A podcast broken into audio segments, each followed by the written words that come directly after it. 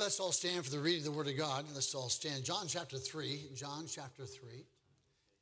Another time. Usually get done at 11:45. And all of you said, oh my goodness, that's a long time. Yes, yes. Good. John chapter 3. John chapter 3. First of all, may I just say it's great to have the teens here this morning. And wonderful to have you, likewise. And great to be in a place. I never matched the voice with the man singing. I never would have put those two together. So what a great job, gentlemen. I appreciate it very, very much. I thought it was great. And then to really to be here with Pastor McCurdy, you'll never really know the blessings of having a pastor. I mean, just pause, a pastor. The Bible says in Jeremiah 2:15, I shall give you pastors after my own heart. It's one of the gifts that God said, from my heart, I will give you a pastor. One that prays for you, one that is driven by your home and prayed for your family, one that's been by maybe a graveside, maybe a hospital, a birthing room, one that calls you, one that prays for you. Never forget the gift of a pastor. Then likewise, I'll say a pastor's wife. And boy, do I know that. I pastored our church for 35 years. And my wife and I went out there in 1988, so going on 36 years. Certainly love the ministry. And then I want to bring you greetings from Kevin Williams, Brother Kevin Williams. You know him as Pastor Williams. And he's been out with us for a long, long time. And pray for him. He's in the second bout of cancer and chemo, radiation, his wife. Likewise, dear lady Kathy, certainly love the family, but be in prayer for them. Do you have it? John chapter 3, John chapter 3. And I'm going to ask you to listen as I read maybe the most famous verse of the Bible, John chapter 3 and verse 16. For God so loved the world that he gave his only begotten Son, that whosoever believeth in him shall not perish, but have everlasting life. Listen to that verse again. For God so loved the world that he gave his only begotten Son, that whosoever believeth in him shall not perish, but have everlasting life. I'm going to ask you to read the verse with me this morning, please. And not just one, but every single individual.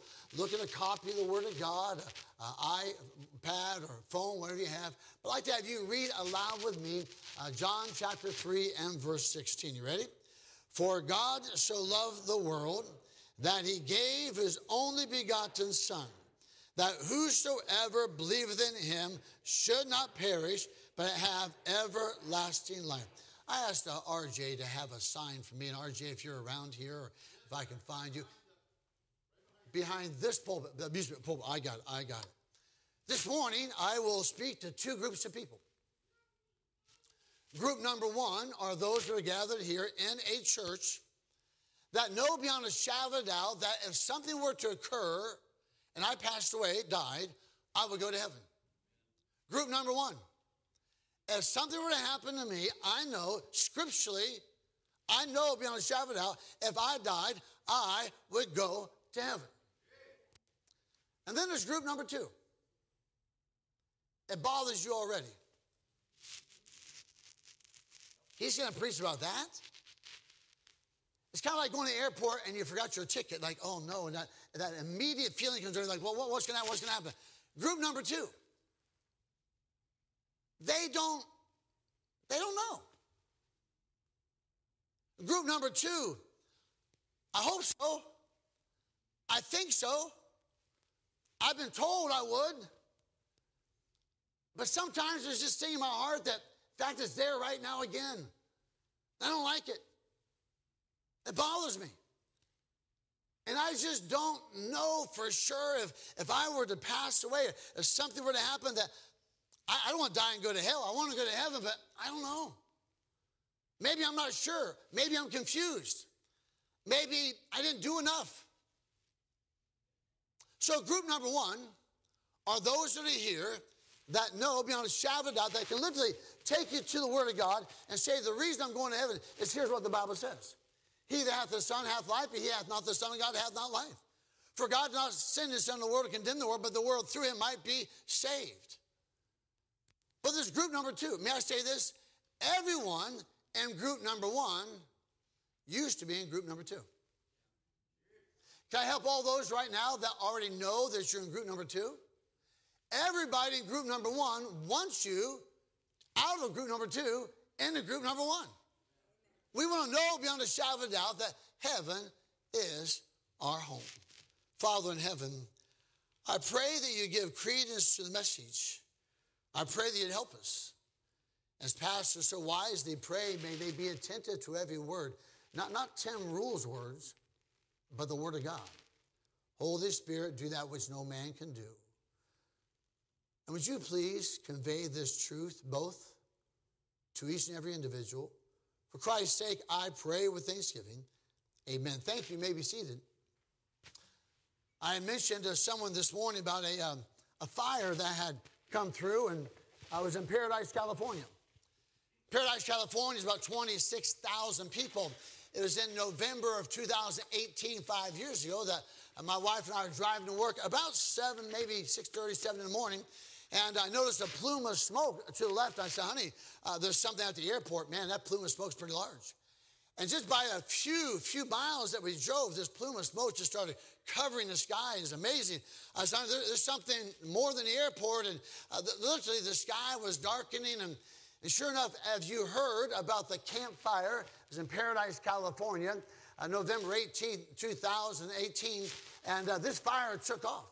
I quickly went to my phone. It says they're evacuating the town of Paradise. They had not one iota of a thought about trying to put out the fire. It was not going to happen. All they're trying to do is get everybody out. 26,000 people. And so I called right away to the Butte County Sheriff. I said, we have several buses here. We'll send the buses out there. I said, there's no time. By the time you get up there, it's done. The fire itself was covering 3 football fields every 10 seconds. What's it? They weren't trying to put the fire out. They're just trying to get the people out of this way. I know you've heard about fires. I've heard about fires. California is known for fires. And sure enough, it was in a town in a high thicket, all the tall pines. It was so dry. The winds were up. It was a perfect storm for a fire. And literally, you've heard about maybe someone catching a fire. This neighborhood got destroyed. This neighborhood got destroyed. 92% of all structures in the entire city were leveled. It was amazing. I called and said, I'll tell you what, if you need help, we'll open up our church. We'll be an evacuation site. Didn't have a bed, didn't have a cot, didn't have a meal. By 8 o'clock that night, we had 109 people sleeping out of church. Next day is 261, 372, third day. I just heard the stories. Not everyone got out.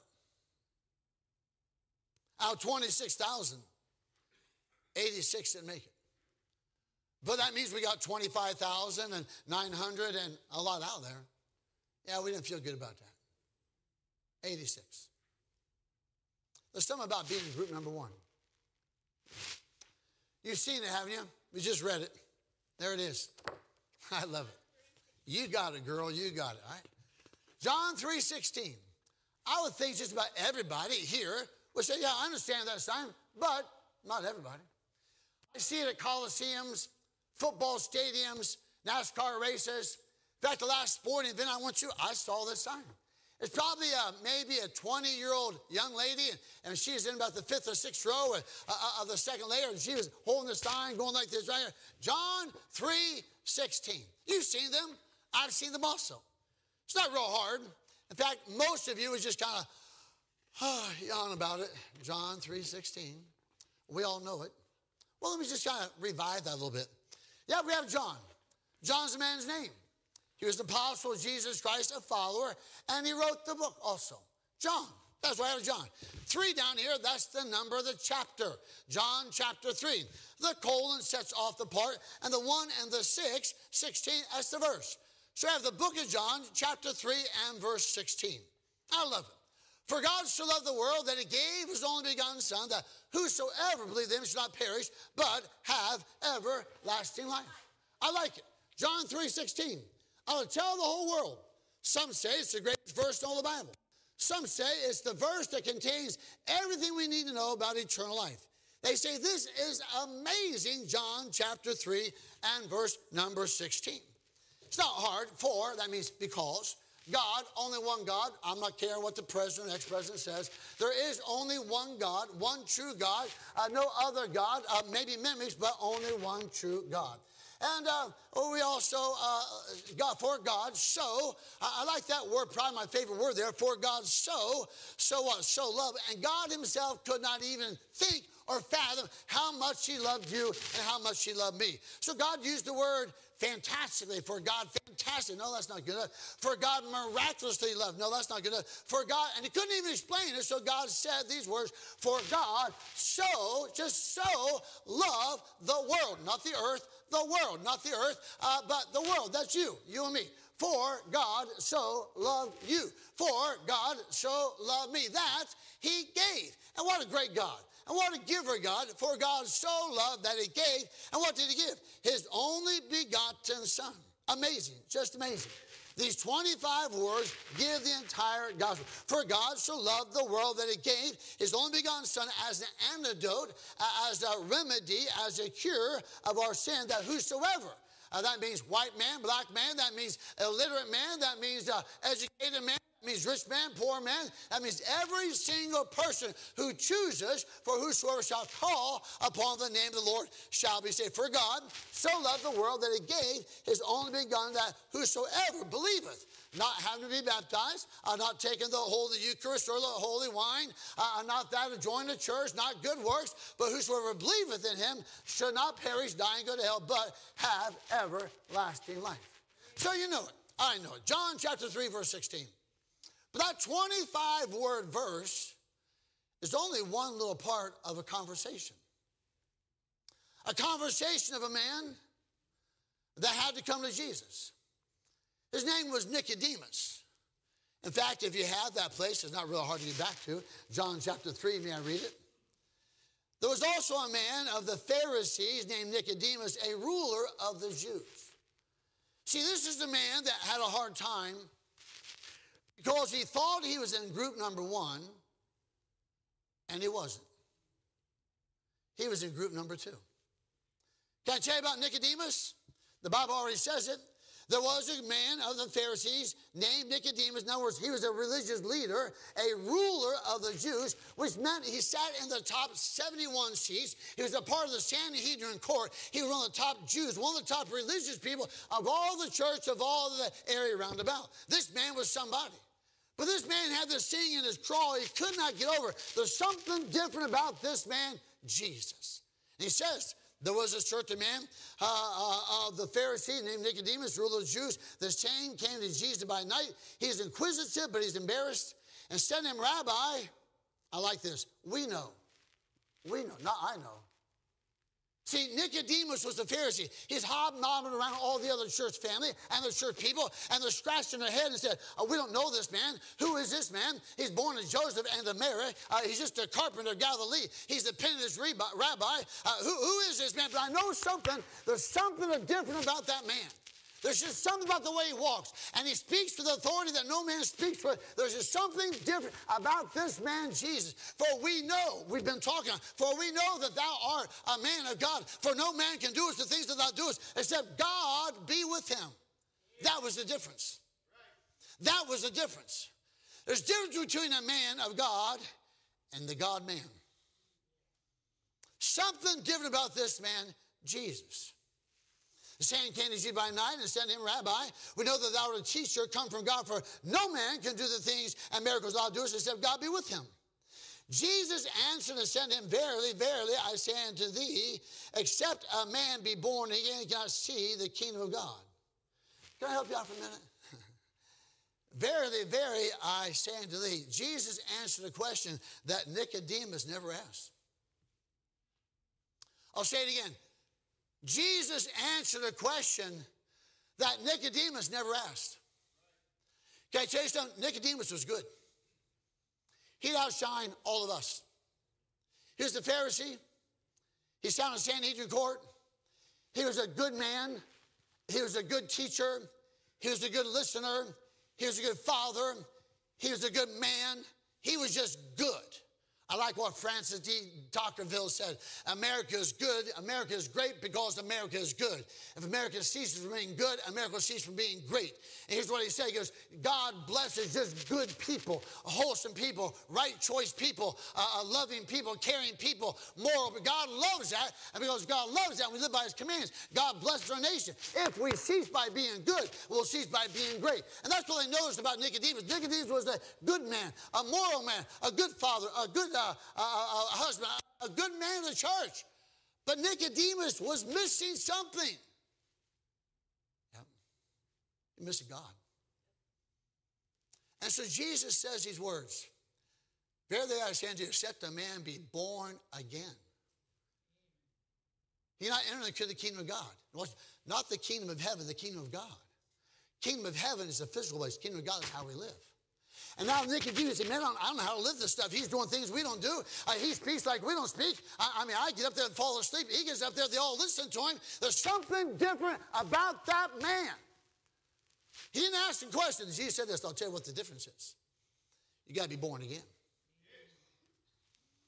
Now, that's a little phrase to us, isn't it? You must be born again. Okay, born again. Accept Christ your Savior. Be saved. Be redeemed. Be regenerated. Born again. No. No, this is the first time it's used. Can I help you out? Look up here. Do you know the Jews had 626 laws that they had to do? They weren't allowed to walk more than 600 steps on the Sabbath. You know all the laws they had. Washing the cups, washing the dishes, washing the hands, all this. Kind of like walking to a Catholic church, kneeling down, standing up, and doing all this other stuff like this here. And they had all the little things to do. And because they did those, they were religious. And Jesus now is going to take a swipe at the entire Judaism way to live. He says you must be born again. How many children, babe? We have 4. My wife has children. When my wife has children, she has children. She doesn't beat around the bush. All you ladies that beat around the bush, God help you. That's why I gotta say, God help you. My wife got to the hospital at 10 minutes till 10. Our first one was born at 11 minutes after, 21 minutes. Amen. Got to the hospital the second time. I'm helping you ladies, okay? Got to the hospital at 2:20, and our second child was born at 2:29. 9 minutes. Now we've had 2 children born in less than 20 minutes. This is good. Our third child, I won't go into that, Maggie. She had an umbilical cord wrapped around her head. Doctor didn't make it. Nurse had to cut the umbilical cord. And she screamed. She hasn't stopped since either. She screamed. But my best one is Natalie. Natalie was born on Christmas Eve. Christmas Eve, I rushed to the hospital. I heard my wife was in labor. I run home from work. There she was in a fetal position on bed. I thought, this is not good. I am not delivering this baby. I did not throw my wife. I put my wife in the car. I drove the car. I was like Steve McQueen and Bullet. Blah, blah, blah. I went through every stop sign, every, I don't care. You want to deliver the baby, you hop in this car, okay? I'm not going to do this. I pulled up to the hospital, to the door, to the very door. My car was so close, it opened the doors automatically. I got my wife out of the car, sat her on the seat of the foyer, and the little lady up there was going like this. I said, ma'am, my wife's having a baby. And she's like 4'11", about the same size around also. It was Christmas Eve. She was all by herself right there. And she goes, it's okay, sonny, we'll take care of you. I said, no, ma'am, I know my wife's having a baby like right now. It's okay, honey. You won't be okay. Then my wife let out a scream of labor. Ah! And the lady jumps out, your wife's having a baby. I said, don't worry about it. We'll be okay. How's that sound? Got there at 4:30. 4:30. Our child was born at 4:36.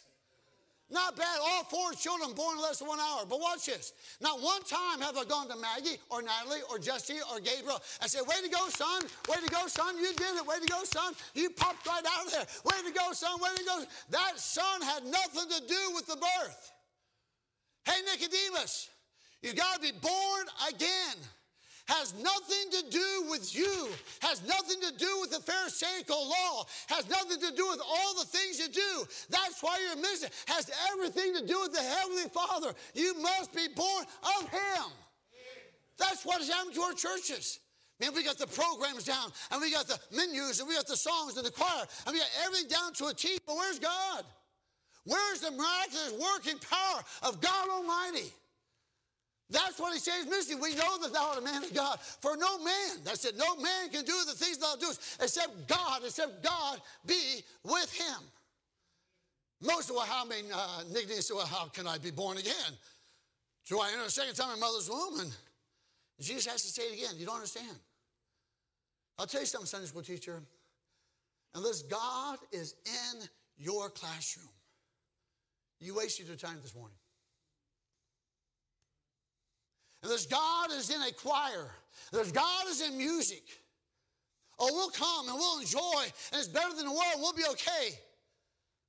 But where's the transformation power of God Almighty that takes that which is lifeless and gives it life again, that takes the dead marriage and makes it alive again, that takes the dead youth group and makes it alive again, that takes the dead church and makes it alive? I'll tell you who it is. It's all in Jesus Christ. That's all it is. Jesus Christ. The plan of salvation. I did a funeral Wednesday. A man that I did his father's funeral 31 years ago. I met with the father, I met with his two daughters, who were the granddaughters of the man that passed away. Now mom passed away, so I do her funeral. I don't know why it was, but God just said, I want you to talk to them. I've never met with a family that I did not know the day after the funeral. I did this one. I'm going to go and give you in a matter of 6 or 7 minutes exactly what I told them. I said, your grandmother, your mother passed away, and I know that she's in heaven.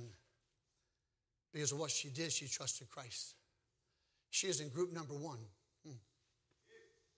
How do you get in group number one? Number one, realize you're not in group number one. Nicodemus did. Let me just pause. Watch this. Nicodemus was probably the best Pharisee in all the land at that time. He was a religious leader. He was the church man. He was like the usher, the deacon, the pastor, the leader. He was numero uno. He knew he wasn't in group number one, but he thought he was. Can I give you another example? His name was Saul of Tarsus, who was the religious zealot at the time, who knew Scripture, born of the best family, a zealot who knew the law, lived it to the T. And as he said, I labor more than all of you. I am the man. I am the God man. I am. And he was lost. It's amazing in the New Testament, the two most religious people mentioned in the New Testament were in group number two, but they thought they were in group number one.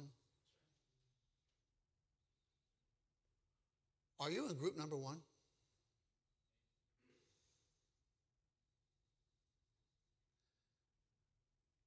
I'm going to give a very simple plan of salvation. I'm not going to give all the preliminaries. Road number one. The Bible says, as it is written, there's no one righteous, no, not one. The Bible says, as is written, there's no one righteous, perfect, no, not one. I'll be the first one to admit, I'm not perfect.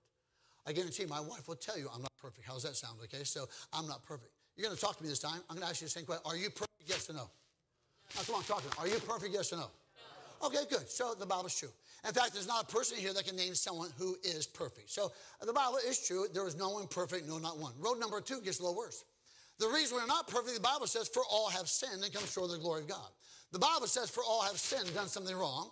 I'll be the first one to admit again, I have sinned. I've lied, I've stolen, I've cheated, I've hated, I've not been a good husband, I've not been a good preacher. I have sinned in my life. God asks you the same question. Have you ever sinned? Yes or no? Yes. Talk to me, yes or no? Yes. No, yes, you sinned, right? So number one, am I perfect? No. Number two, have I sinned? Yes. And the Bible says, for all of us have sinned, and because of that, we come short of the glory of God. That glory of God is his perfection. That glory of God is his righteousness. That glory of God is heaven. It's a perfect place. It's pristine with everything. And one little sin up there was just destroyed everything. So God cannot let me up there and God cannot let you up there. Because he allowed us in heaven the way we were sinners. It would not be heaven anymore and we ruin it. So since we don't die and go to heaven, we die and go to another place called hell. I'll pause right here. If there were no hell, I would not be here today. If there were no hell, I'd not travel this country and preach to young people. But there is a hell. And the worst known fact to mankind is that if we come short, we die and go to a Christless, blackened, eternal hell and burn forever and ever and ever and ever and ever. And I don't wish that upon anybody. Number one, are we perfect? Number two, have we sinned? Yep. Because of that sin, do I go to heaven? Nope, I fall short. If I fall short, there's only one place to go. It's a place called hell. Kind of like if, Doc, you and I are invited to a wedding, so I'm going to swing by and pick you up. We're going to drive to Cherokee, California. It's got the most beautiful country club there is. You and I are going to go. We have to wear a nice black tux and white shirt, and we're going to look sharp. It's high dollar, big end, big fancy meal. I picked you up, got in my car. We're driving to Cherokee, about 40 minutes away. We're getting closer and closer. It starts to rain a little bit. It starts to pour down rain. Doesn't bother me. I've driven a lot of rain. We're driving and driving. And there's a lady in front of us. She got a little tepid. She started slowing down, and the rain got real hard, so she started to pull off. There's one of those shoulders we pull off, and she actually rolled her car. Like, just like this right here. I'm saying, doctor, you got to stop. So we get out of the car. We run around there, and there she was hanging upside down with the seatbelt still on, and now the rain's coming in the car, and she hit her nose. She's got blood on her. I get the seatbelt loose, or you and I pull her out of there. The paramedics come. She said, gentlemen, thank you so much. We got to cover. And we help get the lady out of the car, and they take her. And man, I'm soaking wet. He's soaking. We got mud all over us and our feet. I got blood on my sleeve. And I get back in the car. We drive to the wedding. We barely get there. Knock on the door, and I say, "Hey, we're here for the wedding." They go, "Oh, look at you. You can't come in. We were invited. They wanted us there." But because of our condition, we could not go. I mean, I says, Jesus invites us to heaven. He wants us to go there. But because of our sin nature, he said, I can't let you in. Number one, are we perfect? No. Number two, have we sinned? Yes. Here's the worst road about the plan of salvation. There's something about our sin. We have to pay for it. What goes around comes around. You lay in the bed that you make. You reap what you sow. You do the crime, you do the time. And God Almighty says, look, I know you're not perfect. I know you sin, but you got to pay for that. It's only fair.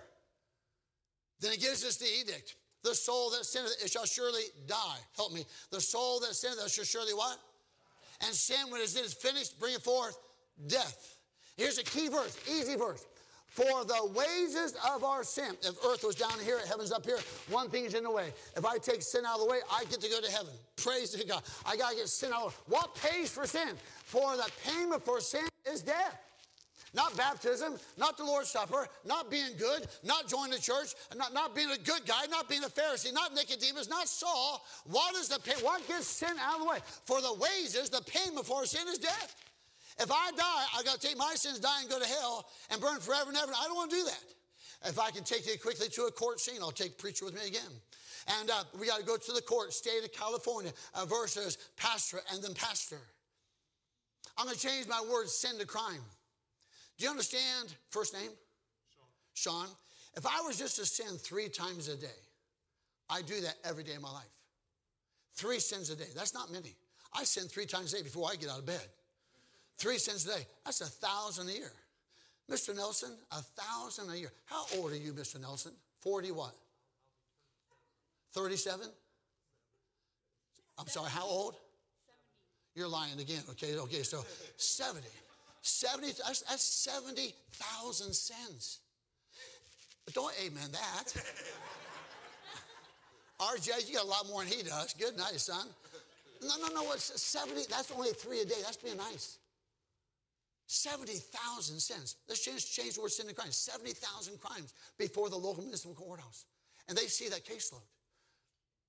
I'm sure only 15 sins, that's all you have, but that's okay. 47, 66,000 sins. And that judge looks at me and says, you did this? Mm-hmm. You did this? Yeah. You thought this? Mm-hmm. 66, 70,000 sins.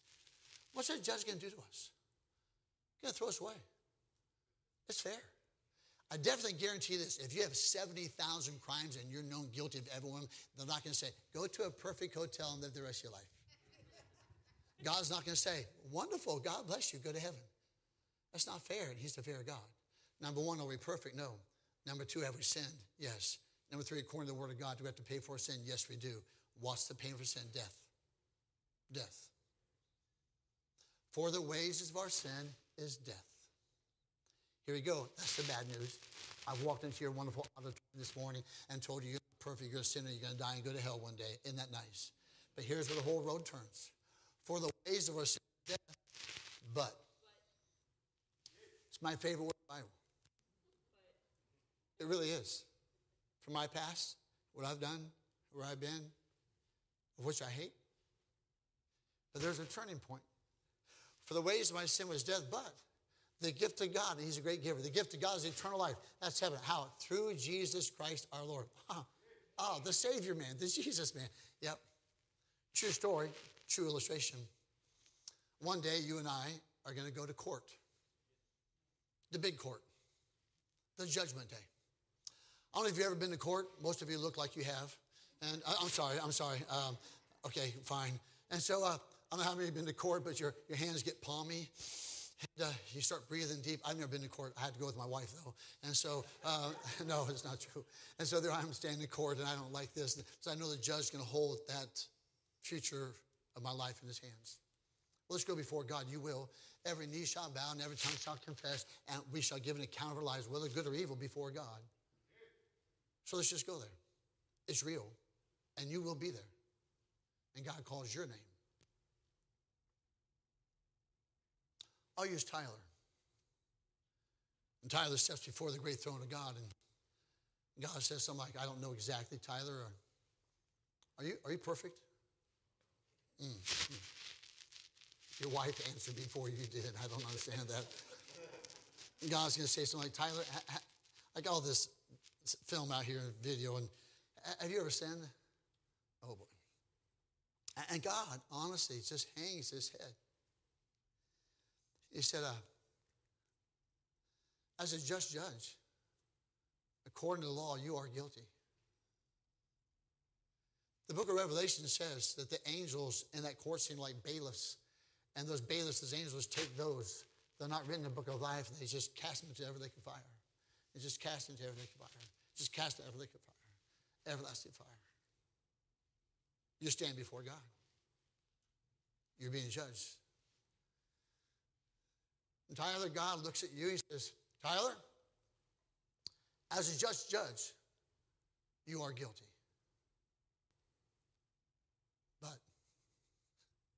But as a Heavenly Father, I love you. And because of that, I, God, will become a man. That's called incarnate. I'll become a man, and then I'll call myself Jesus. I'll go to that old sin-tattered world down there. I'm going to live for 33 plus years. I'm not going to sin one time, but I'm going to die on the cross called Calvary. And watch this. I'm not going to die for my sins because I never sinned. Tyler, I'm going to die for your sins. And I'm going to die for your sins and yours and mine and Terry's. And more, what a gift. For God so loved the world that he gave his only begotten Son, that whosoever believes in him, should not perish, not go, but have everlasting life. So watch this. Are we perfect? No. Have we sinned? Yes. And according to the word of God, do we have to pay for sin? Yes, we do. We have to pay for our sins. Not mama, not priest, not church, not baptism. We have to pay for our sin. But what's the pay for sin? Death. So now you got one of two options. And listen to me well. You got one of two options. You can pay for your own sins by your own death, and you'll die and go to hell. Well, I don't want to do that. Well, neither do I. Or what's the payment for sin? Death. Or you can ask Jesus Christ for his death on the cross and ask for his death to pay for your sins, and you get to go to heaven. See, Nicodemus never did that. He was the church man, the religious man, the Sunday school attendance taker. You know, Saul, he was that preacher, the evangelist, the zealot, both religious, both high up, both moral men, both in group number two, but thought they're in group number one.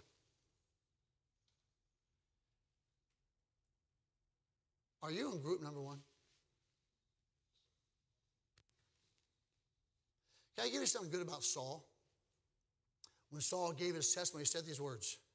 It was on the road to Damascus. At midday, a great light shone. I was sitting at my table last Sunday. I had 12 at a table, right? We kind of gave our testimonies. And a young man from the Philippines who joined our church under the auspices of the pastor, and we gave our testimonies. Here's what he says. I don't remember that. I remember where I was. I remember what was said. I don't remember what happened. My dad said I was saved. I said, so you're basing your eternal life, whether you go to heaven or die and go to eternal hell, on a conversation you cannot remember? I'm not asking you to remember the date. But if you truly got born again when the Holy God came inside of you, you should remember at least what happened. I can tell you, 203 Water Street, Greenville, Ohio, 15-year-old kid, preached a message. I was half mad. I didn't like God. I hated God. I didn't want to be in church. But I heard what he said. I walked down the aisle. My tears hit the floor of the tile floor. There's block walls over here. I walked out. I was never the same. I can't tell you the date. It was in the summer of 1971, but I remember the place, that little block room. I remember the time of day. It was in the evening, but I know what happened. Something happened to me. I was born again. Do you remember the place you were? Well, my mom says it's here. Do you remember what time of day it was? No, I don't even know what day or what time of day it was. So you really don't know.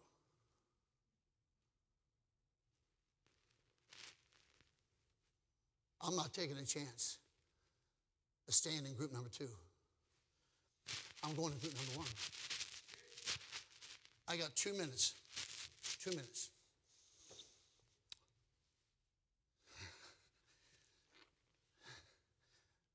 Who was this person? Who was this person? No, the one that brought it to the game. The one who wrote the sign. I don't know, some 22-year-old girl probably never been to a ball game before. She said, man, I get to go to a ball game. If you've ever been to a major league ball game, whether it's football or baseball, and you go through all those steps and you go through those turnstiles, all of a sudden you walk through the street, you look up there, man, it's massive. It's amazing. Look at the stadium. It's awesome. It's so good. And she gets to go, this girl gets to go, 22 years of age, and she's pumped. She is jacked. I get to go to a ball game. Somebody bought my ticket. This is so good. And God says, so, you can tell about me? What? You can tell about me? Yeah, I'll do it. I'll do it. I don't know how it happens, but someone goes out and buys the $1.22 poster board, buys a big old fat magic marker, lays it down, does the best she can, and rolls it up, puts it underneath her arm, and now she's going to go to the ball game. I want to see the ball game, but I want everyone to know there's a God. He changed my life. I'm born again. That's what I'm doing. She goes through the tell stuff, and the man says, what's that? What's it? She goes, here's what it is. I'll quote it for you if you want me to. No, just go on, ma'am. And I'll tell you what it means. No, just go on, ma'am. And she got inside that stadium, and she couldn't wait. They raised up her sign and said, here you go. Look what happened. He loves you, to all the millions of people that watch that game. She don't care about the game. She cares about promoting the Savior. When's the last time you put a sign out? If you want your church to die, don't do this. Tuck it away. Enjoy the nice little confines of a nice, nice church. It'll die. So here we go. Gospel Light Baptist Church. When's the last time you put a sign out? Teenagers, hey, this is something you can do. $1.22 from Postboard, Walmart, got it last night. Magic marker, $4.99. $5, you can write a sign, put in your yard. I'm not being facetious, but if every single person here, everybody in the balcony, would simply just go buy a poster board and a black magic marker, whatever you have, and write down a sign and place it in your front yard or place it outside someplace and nail it to a tree. Can you imagine if there's several hundred signs around Marion, around Cedar Rapids, people say, what's going on? What is this John 3:16 all about? I'll tell you what it's all about. There's a God that loves them, and He wants to save their lives, and all they have to do is put out the sign. Gospel Light Baptist Church. It's time to put the sign out. I preached this message not long ago to a camp, a bunch of teenagers. That was on a Thursday, closed up. On Monday, I got several pictures all around the camp area, different states, of kids that had gone home and made a John 3:16 sign and put it in their yard. Marion, Iowa, needs to know the gospel. And you have it. Two questions today. Number one, are you in group number one? Oh, it's bothering me. It's bothering me. I hate these invitations because I know inside I've never really done that. But everyone thinks I'm saved. I wouldn't give a rip what everyone thought. I did not die to have my sins forgiven. I did not die to go to heaven. I got born again for one reason. I did not want to die and go to hell. Question number one, are you in group number one? Or are you in group number two? You got to settle that today. Second question is, what are you going to do about being in group number one? When is the last time you've taken the Bible and shown someone how to go to heaven? So if you're in group number one, What are we going to do about being group number one? Put your sign out. Father in heaven, Pastor, you come. Father in heaven, I pray that today that we learn the very vitality of that, of knowing beyond a shadow of a doubt, I'm in group number one. I am in a well-churched auditorium. I'm in a place where they've heard the gospel often. And because of that, I have to think that most people, but not everyone, most people are here in group number one, but not everybody. There's some here in group number two. And just like that paradise fire, I'd hate that we lost any of them. So it's going to be a very transparent time, very, very humbling time. Heads are bowed, eyes are closed. Can I just ask that simple question? Is there anybody here that says, I'm in group number two, but I want to be in group number one? I've got to be in group number one. I want Jesus Christ. That's me. Would you allow me just to pray for you? And I'll go sit down. Brother Ruhl, I do not know, or I'm not clicking. I want to be in group number one. That's me. If that's you, would you just gingerly just slip up your hand someplace? Just slip it up and say, I don't want to die and go to hell. I want to go to heaven. I want to be in group number one. Would you allow us to pray for you? Anybody like that at all? Anybody like that at all? God bless you. Anybody else? Anybody else at all? God bless you. How many of you say here, Brother Ruhl, I need to put a sign out. I need to put a sign out to get that story out to somebody else. That's me. And God spoke to me. Would you raise your hand? Anybody like that? God bless you. God bless you. Hands all over the room. How can they hear? How can they know? This we tell them. Preach you. Go ahead.